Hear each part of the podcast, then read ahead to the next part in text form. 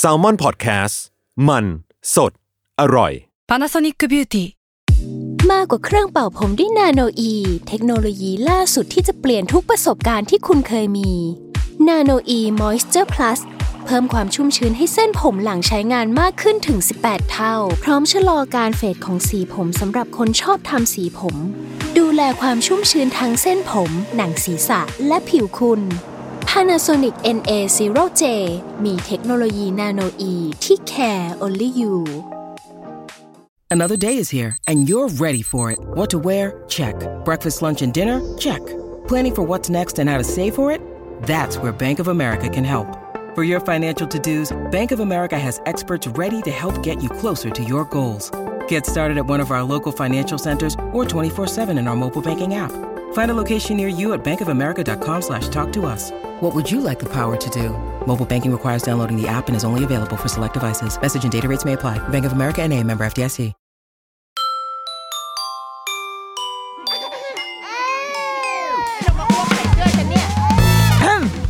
เดอะรุกี้มัมคุณแม่มือสมัครเลี้ยงกับนิดนก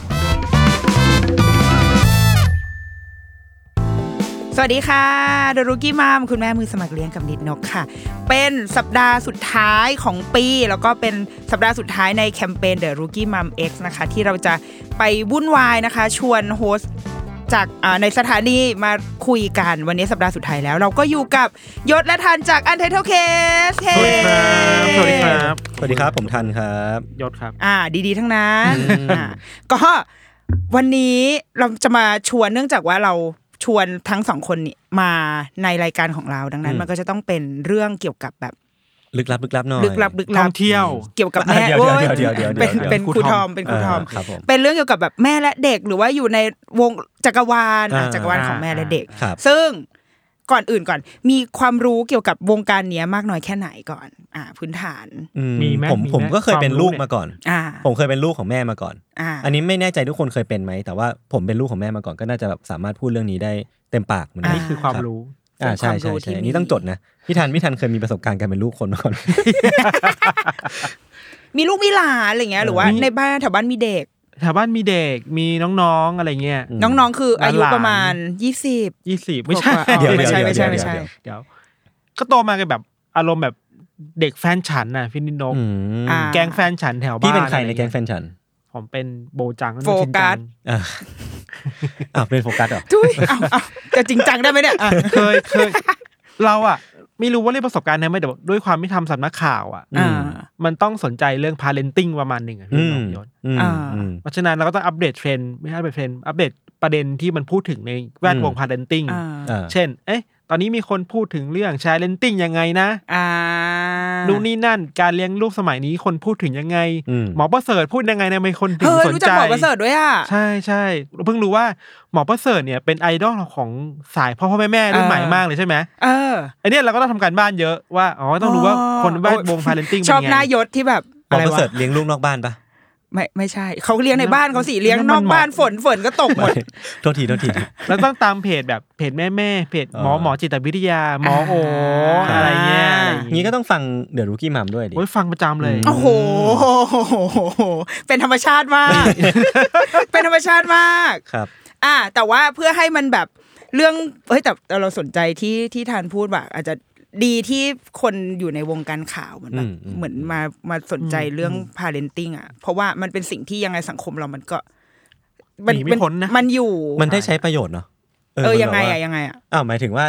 ถ้าถ้าพี่ทันในฐานะคนทำข่าวอะเหมือนมี aware ถึงเรื่องเนี้ยแล้วเขาแบบสนับสนุนเรื่องนี้หรือว่าทำทำเกี่ยวกับเรื่องนี้ออกไปอะสุดท้ายผลคนที่ได้ผลประโยชน์คือเด็กๆใช่ปะเป็นอ่าลูกๆเลยก็จะแบบได้รับการเลี้ยงดูที่ที่ดีขึ้น หรือว่าแบบเป็นเป็นในตามที่คนเขาวิจัยมาแล้วว่าดีขึ้น ตอนนี้ไม่มีลูกนะ ก็ก็หมายถึงว่าก็ลูกคนอื่นอะไรอย่างเงี้ยเออเออพ่อแม่คนอื่นได้มาอ่านบังเอิญได้มาอ่านละดี อ่า แต่ว่าเพื่อให้มันแบบมีความเป็นแบบ untitled case นิดหนึ่งครับในรายการเราก็เลยธีมของวันเนี้ยมันก็คืออะไรนะ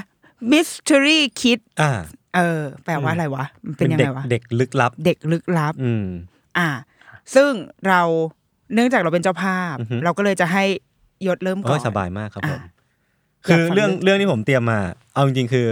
ไม่แน่ใจว่ามันมันเข้าธีมเด็กลึกลับไหมหรือว่ามันไม่ได้มีเลือดนะแต่ว่ามันมันค่อนข้างน่ากลัว แล้วก็ไม่แน่ใจว่าพี่นิดนกจะ relate กับเรื่องนี้หรือเปล่าแต่ว่าเดี๋ยวลองเล่าให้ฟังแล้วอ่ากันอ่าคือมันเป็นเรื่องอย่าแอบอ่านสคริปต์ดิคือมันเป็นเรื่องสั้นๆของเด็กผู้หญิงคนหนึ่งที่ชื่อว่าอีเนสครับคนที่เล่าเรื่องเนี้ยมีชื่อว่าปีเตอร์คือปีเตอร์เนี่ยเกริ่นกันว่าเขาเป็นคนที่มี sense เป็นคนมีพลังจิต แล้วก็เหมือนเป็นเขาเรียกว่า healer เป็นแบบว่าคนที่ใช้ sense หรือว่าใช้จิตสัมพันธ์ตัวเองเนี่ยในการแบบบำบัดคนอื่นหรือว่ารักษา อาการทางโลกวิญญาณอ่าเออมันมีอาชีพนี้อยู่เนาะซึ่งเคสของอีเนสเนี่ยก็เช่นกันคือปีเตอร์เนี่ยได้รับ assign มาว่ามันมีเด็กผู้หญิงคนหนึ่งคือแม่เขามามามาร้องเรียนกับปีเตอร์ว่ามีเด็กคนนี้อยู่ เด็กคนเนี้ยซึ่งเป็นลูกของแม่คนนี้เนี่ยเขาบอกว่ามันมีความรู้สึกแปลกๆ หรือว่ามีนิสัยแปลกๆ แล้วเธอเนี่ยมีความสามารถพิเศษคือ สามารถอ่านจดหมาย หรืออ่านภาพถ่ายหรืออ่านข้อความเนี่ยจากระยะไกลมากอะหลายเมตรอะอ่าด้วย และแล้วสามารถอ่านออกโดยขณะที่จดหมายเนี่ยมันกลับหลังอยู่กลับหลังหันอยู่อะโอ้โหคือมันเหมือนน่าจะมี sense บางอย่าง หรือว่ามีความสามารถพิเศษบางอย่าง เรียกได้ว่าพลังจิตแล้วกันอ่าๆเออมันดูน่าอัศจรรย์มากเนาะซึ่งพอปีเตอร์เนี่ยได้เจอกับอีเนสอะเขาก็ได้รับการพิสูจน์ทันทีว่าเธอเนี่ยน่าจะมีของจริง คืออีเนสอะอยู่ดีก็พูดกับปีเตอร์ออกมาว่า ฉันรู้จักคุณในชาติที่แล้วนะปีเตอร์อืมคือพูดอยู่ดีก็พูดออกมาอืมแล้วบทสนทนาหลังจากนั้นอะ คืออีเนสก็เฉลยว่าจริงๆแล้วเนี่ย เธอเนี่ยคือพี่สาวของปีเตอร์ที่ชื่อว่าซิลเวีย ในชาติที่แล้ว ซึ่งอีเนสก็พูดต่อด้วยรายละเอียดที่มันค่อนข้างน่าเหลือเชื่อว่าเธอเนี่ยคือซิลเวียจริงๆ แต่ว่าเธอเนี่ยเสียชีวิตไปตั้งแต่ยังเด็ก และตอนเนี้ยเธอกลับมามีชีวิตใหม่โดยที่มีแม่คนใหม่แล้ว ซึ่งข้อมูลเนี้ยพี่พี่ธัญพี่นินก มันถูกยืนยันว่ามันคือเรื่องจริง เพราะว่าพี่สาวของปีเตอร์ชื่อว่าซิลเวียจริงๆ และตอนที่เขาเนี่ยอายุสามขวบอะซิลเวียก็เสียชีวิตลง จริง ๆ ไปตามที่อีเนสพูด ซึ่ง อีเนสกับปีเตอร์ไม่รู้จักกันมาก่อนนะอ่าอ่าเออแล้วมันมันมีเรื่องนี้เกิดขึ้นได้ยังไง อันนี้ก็ยังคงเป็นเรื่องที่น่าสงสัยอยู่เออ ซึ่งความน่าสนใจของเรื่องเนี้ยที่ผมไปอ่านมาจากหนังสือเนาะ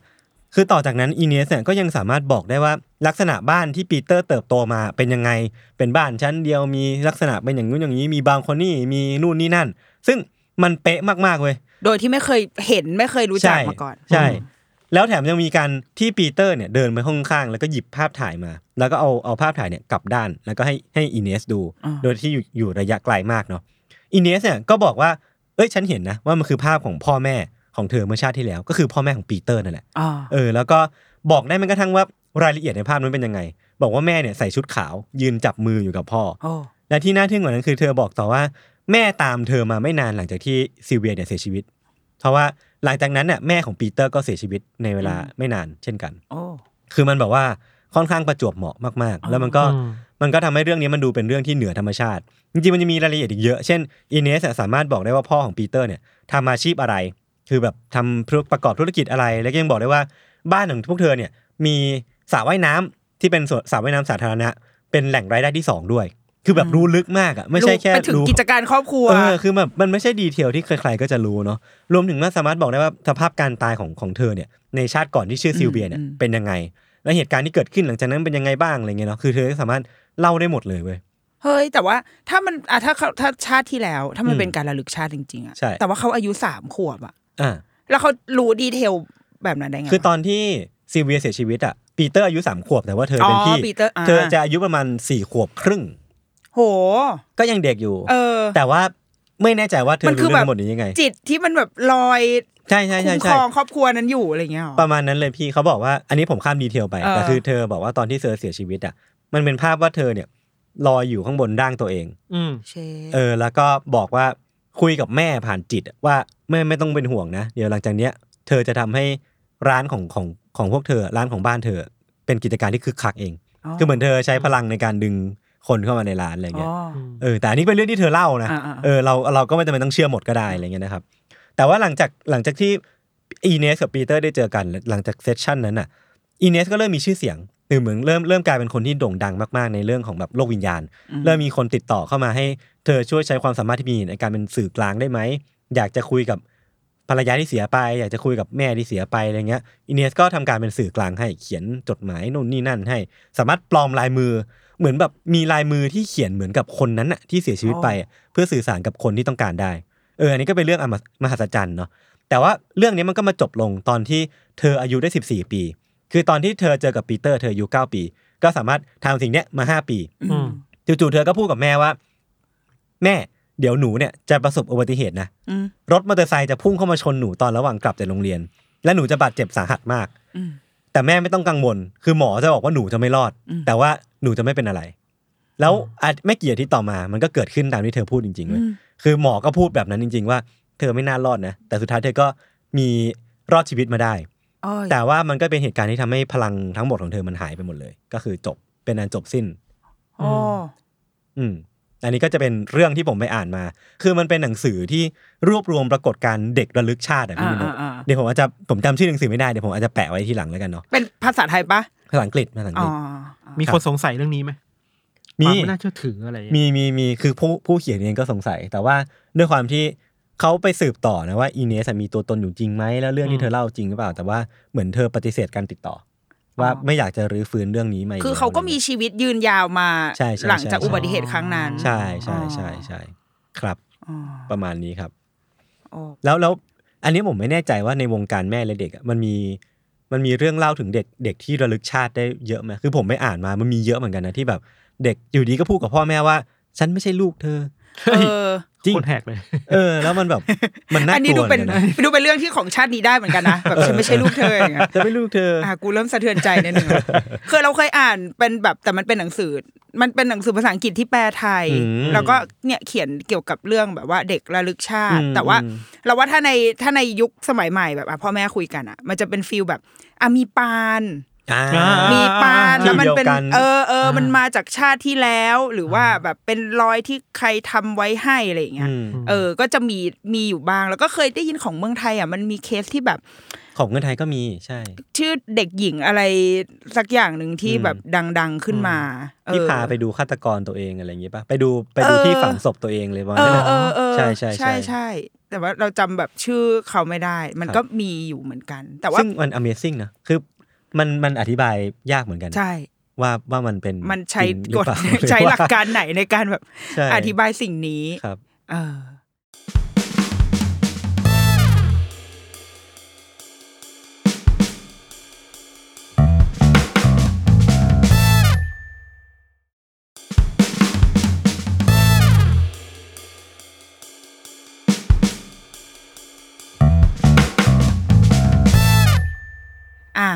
คุณทันไหมคะ ได้ครับ ได้ค่ะเอาเลยครับ อันเนี้ยจริงๆอะแอบน่ากลัวอืมพี่นินกยศงั้นเราที่ว่าคนหเป็ยุดนแม่ไปตรงนี้เลยอย่าอ๋ออย่าอ๋อเออให้เขาเล่าสักนิดแต่เดี๋ยวผมจะโอเคตัดทอนรายละเอียดออกไปแล้วกันเฮ้ยเอาน่าจะสะเทือนเข้มๆมาใจเลยคือว่าเรื่องนี้เกิดขึ้นในญี่ปุ่นครับในปี 2009อืมอืมคือมีแม่คนหนึ่งชื่อว่าคุณซานาเอะชิมามุระครับ ก็มีลูกสองคนเป็นแม่เลี้ยงเดี่ยวอะ คืออมหย่ากับสามีไปแล้วอ่าแล้วก็เลี้ยงลูกสองคน คนหนึ่งอายุสี่ขวบ อีกคนหนึ่งห้าขวบ ตอนแรก ๆก็เลี้ยงดีนะ แต่ไปไปมามาเริ่มรู้สึกแบบเหนื่อยล้ากับการเลี้ยงลูกอะอืมก็เลยออกไปเที่ยวเอง คือก่อนหน้าเนี่ยคุณซานาเอะเนี่ยเขาทำงานเป็นเซ็กซ์เวิร์กเกอร์อือหือแล้วก็ทำงานตามบาร์โฮสเรียกว่าบาร์โฮสบาร์ที่มีผู้หญิงไปนั่งดริงก์อะของญี่ปุ่นเออเออประอืมาณมเออบาร์ก็คือโฮสต์ผู้หญิงเลยเนาะเออมันบาร์โฮสคือต์ผู้หญิงบาร์โฮสผู้หญิงอะไรเออนะมันเรียกไม่ถูกเหมือนกันนะนั่นแหละครับ ก็มีอย่างไงแล้วก็เป็น sex worker ด้วยอะไรเงี้ยพอเหมือนกับว่าเงินสนับสนุนที่ได้จากภาครัฐมาเริ่มหายไปเรื่อยๆเรื่อยๆปุ๊บอะจนถึงขั้นที่บางช่วงมันขาดไป ก็เลยรู้สึกว่าเหนื่อยล้ากับการเลี้ยงลูกแหละก็เลยออกไปเตร็ดเตร่ เที่ยวในเมืองตามโซนที่เธอคุ้นเคยอะไรครับ จากการไปเที่ยวหนึ่งวันก็กลายเป็นสองวันสามวัน แล้วมีอยู่ครั้งหนึ่งคือมีช่วงหนึ่งที่เคยอยู่ในอพาร์ตเมนต์ญี่ปุ่นน่ะที่มันแบบเคยเห็นเป็นเป็นสองชั้นสามชั้นป่ะอ่าอ่าอ่าที่แบบดูแบบไม่ค่อยแข็งแรงอะเออเออเออแล้วเพื่อนบ้านก็จำได้ว่าเอ้ยไอห้องเนี่ยเคยมีครอบครัวหนึ่งอยู่นะ แต่พออยู่วันดีคืนดี แม่เริ่มหายไปเสียงลูกๆเริ่มไม่ได้ยิน อืมก็คิดว่าอ่าหรือว่าออกจากออกจากบ้านไปแล้ว อืมก็ไม่มีอะไร แต่พอเวลาผ่านไปสักพักหนึ่งครับ ผ่านไปเกือบเกือบวีคหนึ่งได้สองวีคอะเริ่มได้ยินเสียงเด็กผู้หญิง เด็กๆอะออกร้องร้องออกมาจากห้องแบบเล็ก ๆอะอืมเสียงความเสียงเสียงแผ่วระดับ แผ่ว ระดับเสียงเหมือนเสียงแมวร้องอะอ่า แบบเหมือนเราได้ยินเสียงแมวจากข้างห้องอะระดับนั้น ตอนแรกก็คิดว่าเอ้ยแมวหรือเปล่าผีหรือเปล่าอะไรเงี้ยครับคนญี่ปุ่นกลัวผีนะเออ ก็เลยไปแจ้งให้กับไอ้สำนักงานด้านสวัสดิการสังคมจะทราบว่าเอ้ยฉันได้ยินเสียงเด็กในห้องเนี้ยช่วยมาดูหน่อยเหมือนมีเด็กถูกทิ้งไว้หรือเปล่าอืมพอเจ้าหน้าที่มาถึงเคาะประตูปุ๊บกลับไม่มีเสียงอะไรตอบรับกลับมาเลยอะอืมเป็นอย่างนี้ประมาณสองสามครั้งอะอืมถึงทุกครั้งที่แบบได้ยินเสียง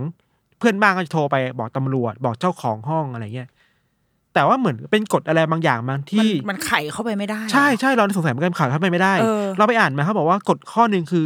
พนักงานเหล่านี้ครับหรือเจ้าหน้าที่ของรัฐอะอืมถ้าคุณไม่สามารถยืนยันได้ว่ามันมีอะไรอยู่ในห้องจริงๆอะโอ้คุณจะไม่สามารถไขเข้าไปได้อืมโอ้และไอ้การเคาะประตูไปแล้วไม่ได้ยินเสียงหรือว่าดักรอนานๆไม่ได้ยินเสียงเนี่ยมันเป็นหลักฐานมันไม่มีอะไรอยู่ในห้องอะอ่าอืมอ่าก็เข้าไปไม่ได้อืมพอเวลาผ่านไปประมาณเกือบสามเดือนอะสุดท้ายก็ทนไม่ไหวเพราะมันมีกลิ่นอะไรบางอย่างออกมาเว้ย พอแถวๆเนี้ยเริ่มมันจริงจังแล้วคนก็ไขเข้าไปในห้องพบว่า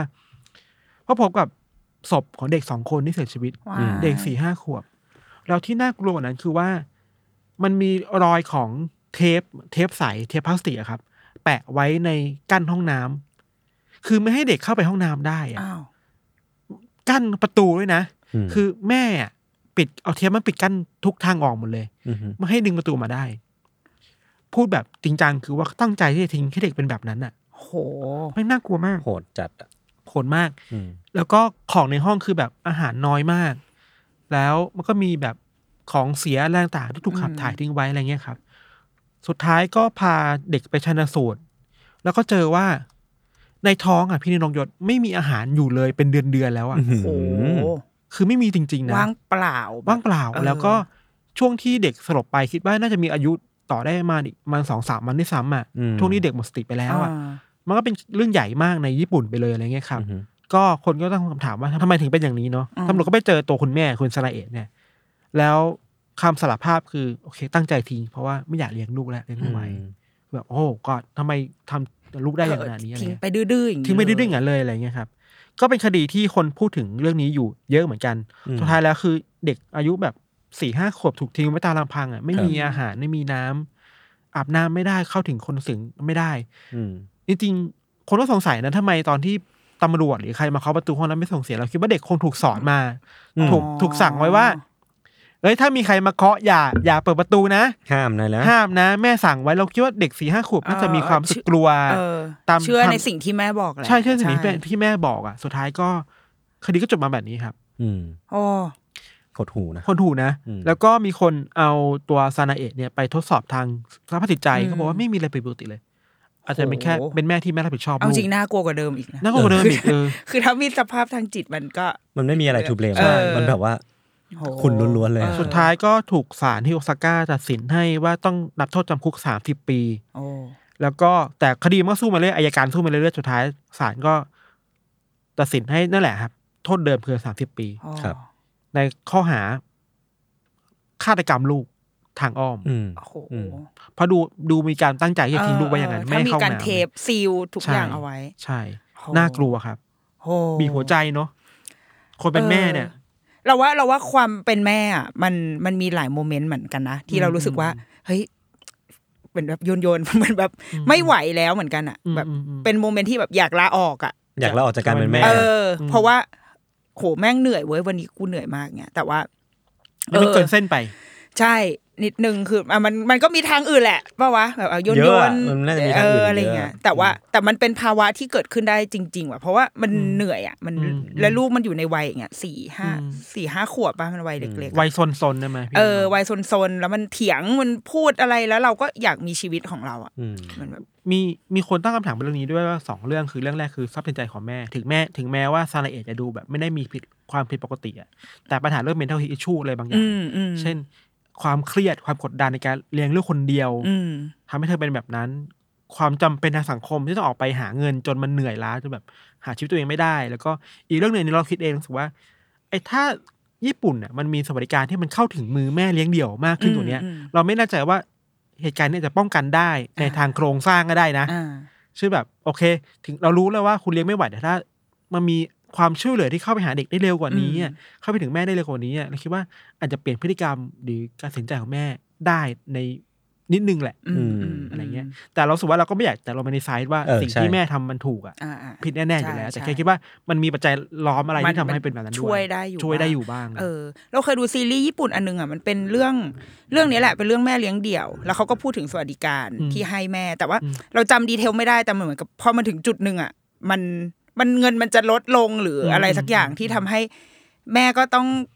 ก็ลำบากอะคือเดิมอะปัจจัยทางใจเดิมก็ลำบากอยู่แล้ว แล้วยังต้องมาเจอแบบภาวะกดดันจากรัฐจากแล้วก็อืมความสังคมญี่ปุ่นเนาะความแบบว่าอืมจัดตัดสินอะอืมครับเออคนที่เป็นแม่เลี้ยงเดี่ยวมันก็อืมอยู่ยาก มันเคยมีหนังเรื่องหนึ่งชื่อว่า nobody knows อ่าไม่รู้เคยได้เคยดูดูแล้วคิดว่า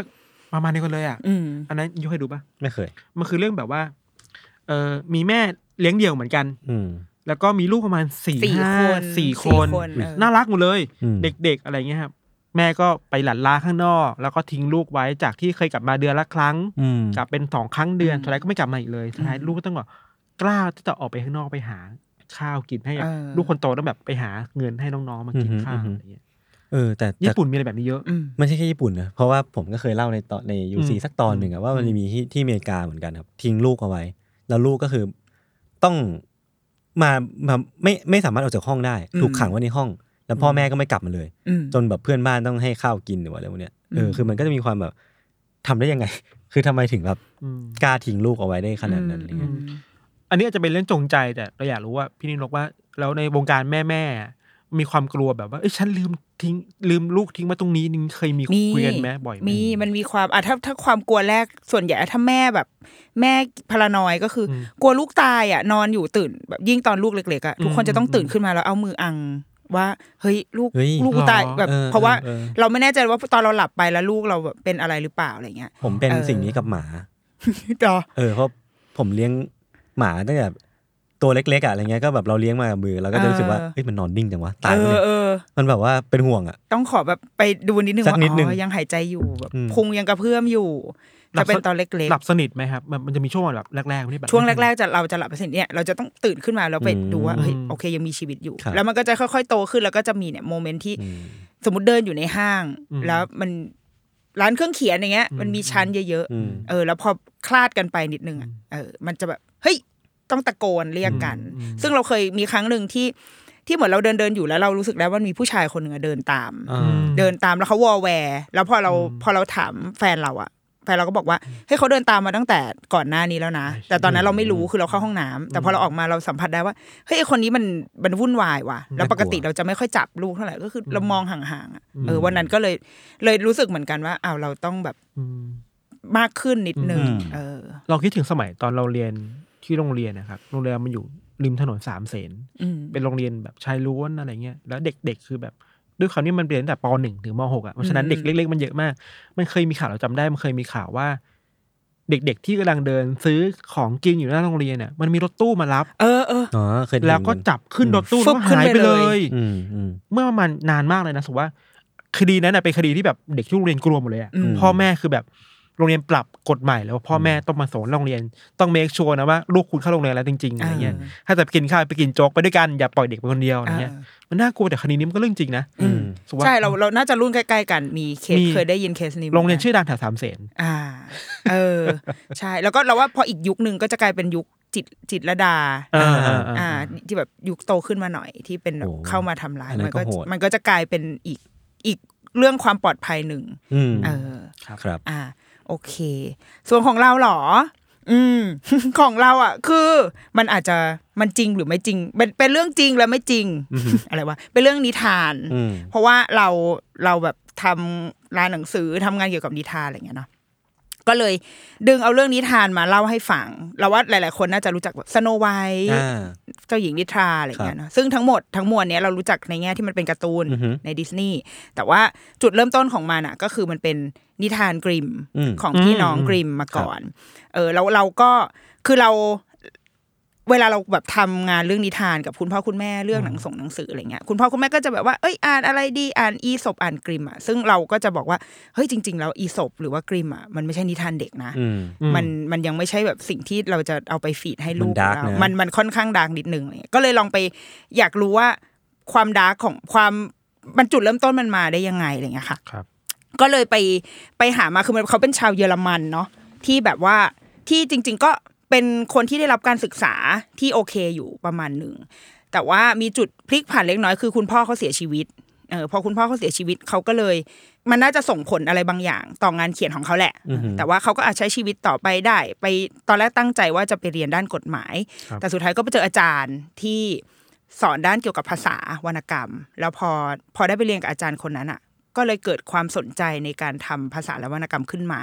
บวกกับว่าในช่วงเวลายุคนั้นปี 1,800 กว่าๆที่เยอรมันเนี่ยมันมีมันมีกลิ่นอายของความแบบชาตินิยมอืมความแบบเฮ้ยปลุกความรักชาติ ความเป็นหนึ่งเดียวกันของชนชาติอารยันอะไรเงี้ยอืมเขาก็เลยคิดว่าอยากจะเอาไอ้พวกเรื่องเล่าอะ คือมันเหมือนเรามนุษย์มันโตมากับเรื่องเล่าอยู่แล้วอะรอบเรื่องเล่ารอบกองไฟ เออ แบบฟังเรื่องนู้นเรื่องนี้มา แล้วเขารู้สึกว่า เฮ้ย มันควรจะถูก จัดระเบียบอืมให้ให้มันเป็นระเบียบ เหมือนเราฟังเรื่องชัยเชษฐ์แบบอืมอืมปลาบูทองอะไรเงี้ย แต่มันไม่เคยถูกบันทึกเป็นเป็นหลักเป็นฐานสักที พี่น้องกริมเขาเลยอะได้งั้นเดี๋ยวจะไปเอาเรื่องเล่าเหล่าเนี้ยมาแบบบันทึกให้เป็นให้เป็นหนังสือเล่มหนึ่งอย่างเป็นระบบระเบียบ ผ่านการสอบถามคนโน้นคนนี้บ้าง ผ่านการเดินทางไปเพื่อรับฟังบ้าง แล้วก็เอามาประมวลผลแล้วก็เขียนขึ้นมาเป็นนิทาน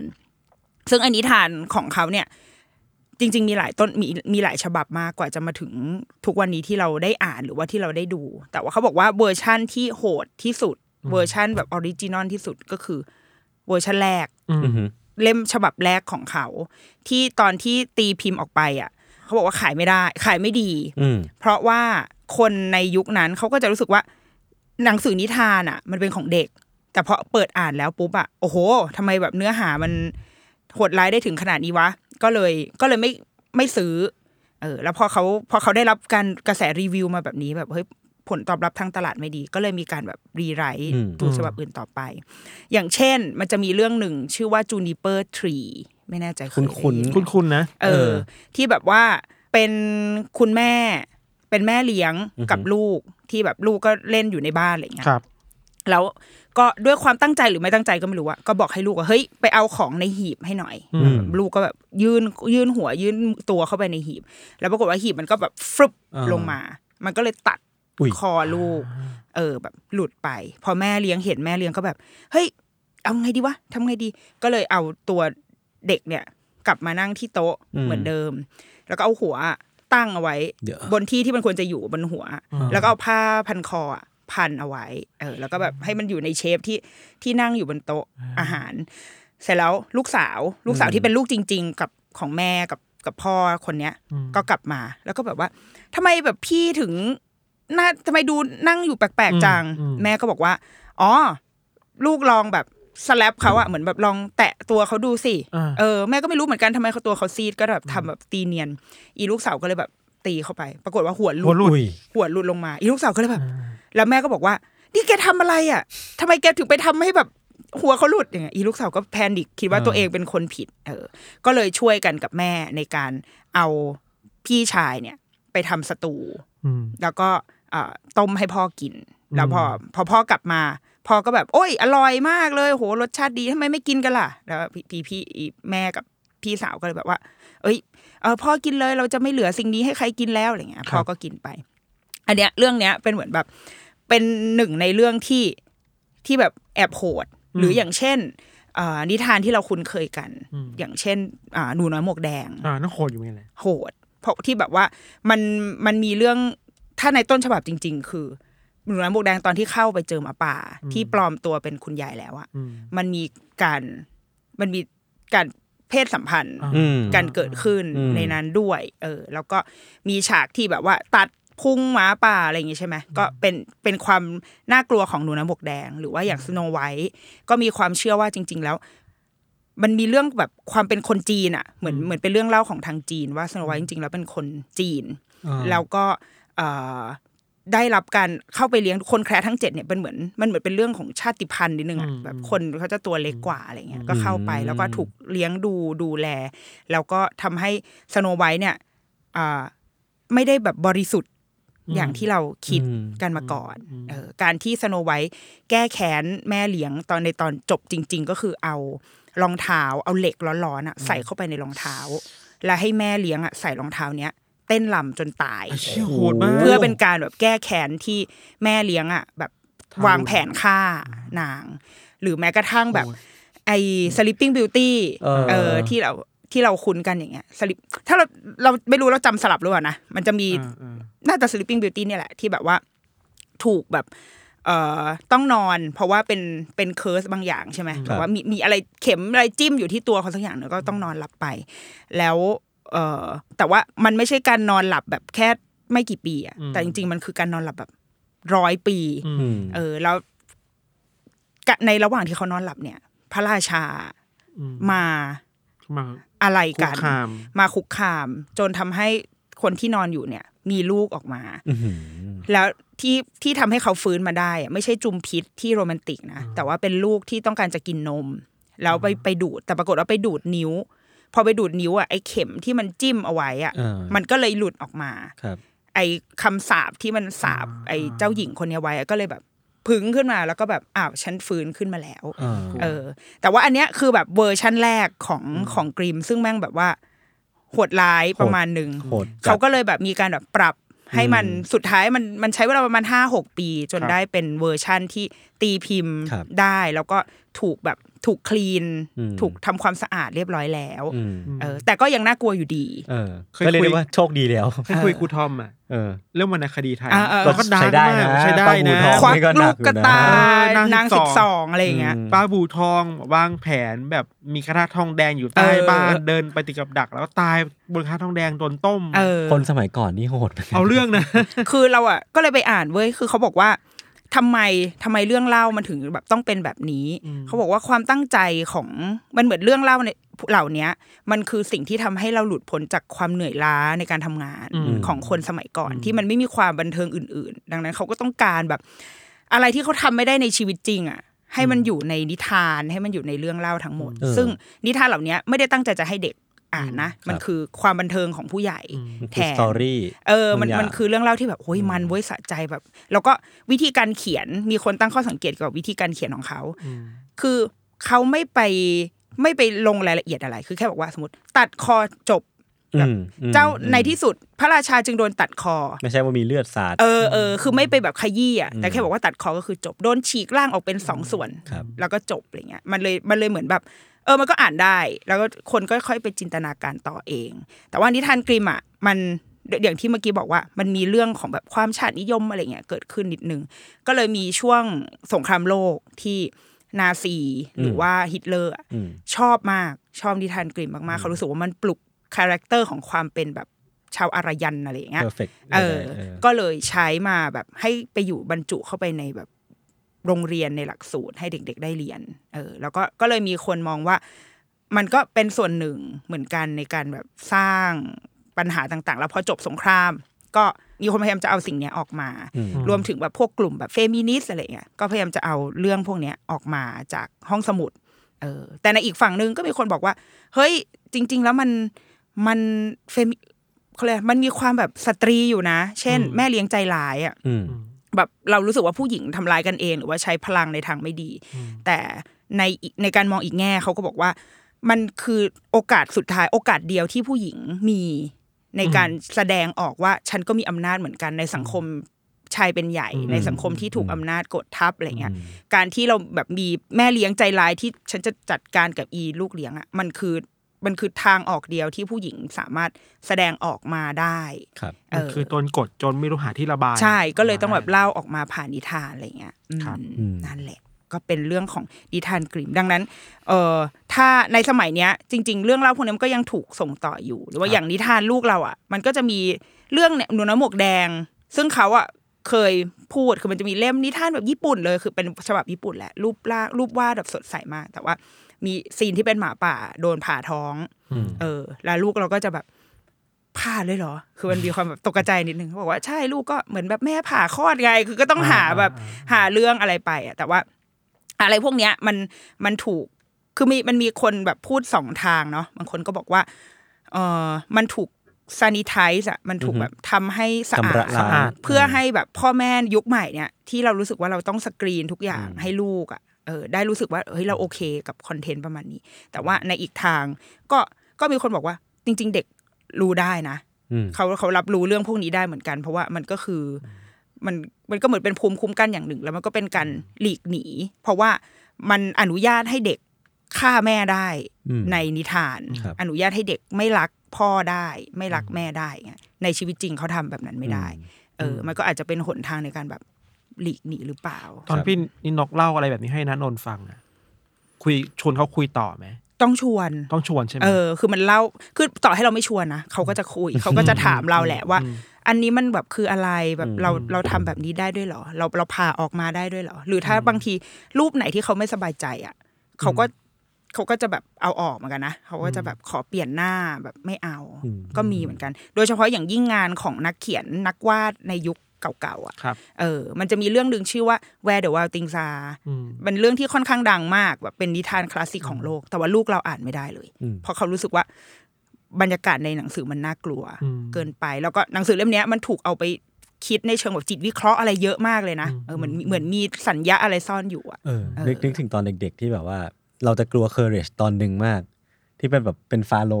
มาอยู่หน้าบ้านอะไรเงี้ยจริงๆ พอย้อนกลับไปดูมันไม่น่ากลัวนะแต่ตอนเด็กๆอะเรามันรู้สึเรากว่าเรารับเรารับรู้ เราจะรู้สึกว่าตอนนี้น่ากลัวมากเออทั้งที่คนอื่นไม่รู้สึกเหมือนเราผมว่ามันน่าจะมีแบบ preference บางอย่างที่เรารู้สึกว่าเด็กคนเนี้ยกลัวสิ่งนี้เออะไรอเงี้ยเนอะใช่ใช่อืมอืมใช่ ซึ่งก็แบบก็เป็นสิ่งที่เราว่าก็เป็นได้นะ คือเราก็จะบอกรู้ว่าเออถ้าเล่มนี้ต่อให้มันเป็นนิทานแบบสุดยอดของโลกอะครับแต่ว่าถ้าลูกอ่านไม่ได้ก็คืออก็ย่าอ่านเลยก็ไม่อ่านไม่คุ้มก็เราก็ไปอ่านเล่มอื่นครับเออครับ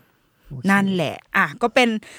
สามเรื่องครับจากการแบบว่าฟิชเจอริงกับ u n t i t l e Case ในวันนี้นะคะอะอยากสอบถามทั้งสองท่านก่อนว่า ในแง่แบบอันในความแม่และเด็ก เราอยากรู้ว่ายศกระทันอะเรายังเด็กอะแต่ละกูใช้คำว่าเรายังเด็กอะเอออ เรารู้สึกว่า อยากมีลูกหรือไม่อยากหรือยังไงะผมอยากมีลูกผมอยากมีลูกรอเพราะอะไรอะคือผมรู้สึกว่าผมไม่ค่อยมีเป้าหมายในชีวิตเท่าไหร่คือผมรู้สึกไม่ได้จะใช้ลูกเป็นเป้าหมายนั้นเหรอก็คงไม่ขนาดนั้น แต่แค่ว่ารู้สึกว่า มันตอนนี้มันใช้ชีวิตไปไปวันๆประมาณหนึ่งคือแบบอืมอืมมันเราไม่ได้รู้สึกว่าเรามีภาระอันยิ่งใหญ่เกิดมาเพื่ออะไรอย่างนี้อะไรเงี้ยอ่าเราไม่ได้มีความฝันขนาดนั้นก็เลยคิดว่าอะไรน่าจะเป็นสิ่งที่เรากลัวที่สุดถ้าเรามีลูกเป็นเรื่องอะไรอะก็คงกลัวเราอะไม่กลัวความตายส่วนตัว แต่ว่าเราถ้าเรามีลูกเราคงกลัวว่าเขาจะเสียชีวิตมั้งแบบว่ากลัวความตายกลัวกลัวการสูญเสียอ่าเออ ผมผมมันจะรู้สึกว่าเออกูตายได้เราไม่ได้เป็นเป็นคนรักษาชีวิตห่วงชีวิตขนาดนั้น แต่ว่าอืมไม่ชอบการสูญเสียอืม เออกับกับคนรอบตัวอืมอืมถ้ามันเกิดขึ้นก็คงเศร้าอืมอืมครับ เราคุยกับแฟนเรื่องนี้เหมือนกันครับ แล้วก็ก็ยังไม่ได้คำตอบที่ชัดเจนทั้งคู่นะพี่ดิอืนมบอกอืมว่ามีลูกหรือไม่มีลูกดี แต่อืมมันมี condition ที่คุยกันตลอดว่าสมมติถ้าเราแต่งงานกันไปแล้วมีลูกเนี่ย แล้วสภาพสังคมในตอนนั้นมันมันเหมาะมันเอื้อไหมนะสวัสดิการต่างมันเอื้อไหมนะที่เออว่าเราจะเลี้ยงลูกได้อย่างปลอดภัยแล้วอืมไม่ต้องกระเสือกกระสนมากเกินไปในการทำให้เขามีชีวิตที่ดีอะอืมอืมอืมหรือแบบ ตอนนั้นสังคมมันจะดีขึ้นแล้ว หรือเปล่านะยังนะหรือยังนะอืมอะไรเงี้ยครับ ก็เลยยังไม่ได้ถึงขั้นที่หาข้อตกลงขนาดนั้นอืมอืมแต่เราคุยกันตลอดนะหมายถึงว่าอืมเออเราคิดเหมือนกันแบบสังคมตอนนี้มันก็ไม่ค่อยดีเท่าไหร่อะอืมแต่เรื่องเนี้ยก็เพิ่งเคยคุยกับรุ่นพี่คนหนึ่งมา ก็อธิบายเรื่องนี้ให้เขาฟังใช่ไหมเขาอายุประมาณห้าสิบกว่าแล้วบอกว่าอืมอาจจะเป็นคนมุมมองในคนเจน X ก็ได้นะอืมจะมองว่าเฮ้ยอย่าไปคิดแบบนั้น มีไปเลย มี มีแล้วเดี๋ยวเงินจะมาเอง ซึ่งซึ่ง เอาเอาอะไรมามั่นใจก่อน บอกว่าไม่เป็นไรมีไปเลยเดี๋ยวอืมเดี๋ยวจะเดี๋ยวก็ไปหาเองแหละเออเออถ้ามีแล้วมันก็จะเป็นเงื่อนไขที่ว่าเออกูใช่ต้องดิ้นรนใช่ให้ได้ดิ้นแหรละนเองแต่เราแต่เราก็มองว่า อืมบางทีบางอย่างมันก็เตรียมตัวได้อ่าก่อนหน้านั้นนะครัฉันบก็รู้สึกว่าอย่าไปเชื่อใช่ไหมผมก็ไม่ค่อยเชื่ออะไรผมรู้สึกว่า เอาเอาที่เรากับแฟนรู้สึกเออเห็นตรงกันดีกว่าจริงไม่งั้นมันเสี่ยงเกินนะผมว่ามันมันดูเสี่ยงเสี่ยงๆประมาณนึงอ่าใช่ใช่เออแต่ว่าเออเรา เราว่าหลังๆ เราได้คุยกับคนรุ่นรุ่นนี้แล้วอืมก็จะรู้สึกว่าภาวะของความไม่อยากมีหรือความแบบ ความคิดเยอะก็จะแบบมากขึ้นเออแต่มันคิดเยอะนะอ่าคือคือถ้าถามว่าอยากมีไหมอยากมีแต่คิดเยอะแน่ๆแหละอ่าอืมครับทั้งในเรื่องของเศรษฐกิจและใช่ใดใช่ๆสังคใช่มใช่อืมครับอ่าโอเค ดังนั้น ก็เดรุกี้มัมนะคะ จะเป็นรายการที่ทำให้ทุกคนเมื่อฟังแล้ว จะมีลูกจะไม่มี ก็คือฟังฟังๆไปให้รู้แล้วก็แบบเออดีแล้วกูจะได้ไม่มีไปอะโอเค วันนี้เราขอบคุณยศและทันมาก ๆ เลยนะคะ เป็นการผมฟูลฟิลที่ได้คุยกับยศและทันแล้ว แล้วก็ของเดอะรูกี้มามนะคะ สัปดาห์นี้น่าจะเป็นสัปดาห์สุดท้ายของปีนี้แล้ว แล้วเราเราพบกันใหม่อีกทีก็คือ ปีหน้ากลางปีเลยนะจ๊ะ แล้วเดี๋ยวว่ากันใหม่ว่าจะมาในรูปแบบไหน โอเค งั้นก็สวัสดีปีใหม่ไปเลยนะกันจ้าสวัสดีค่ะสวัสดีครับ สวัสดีครับ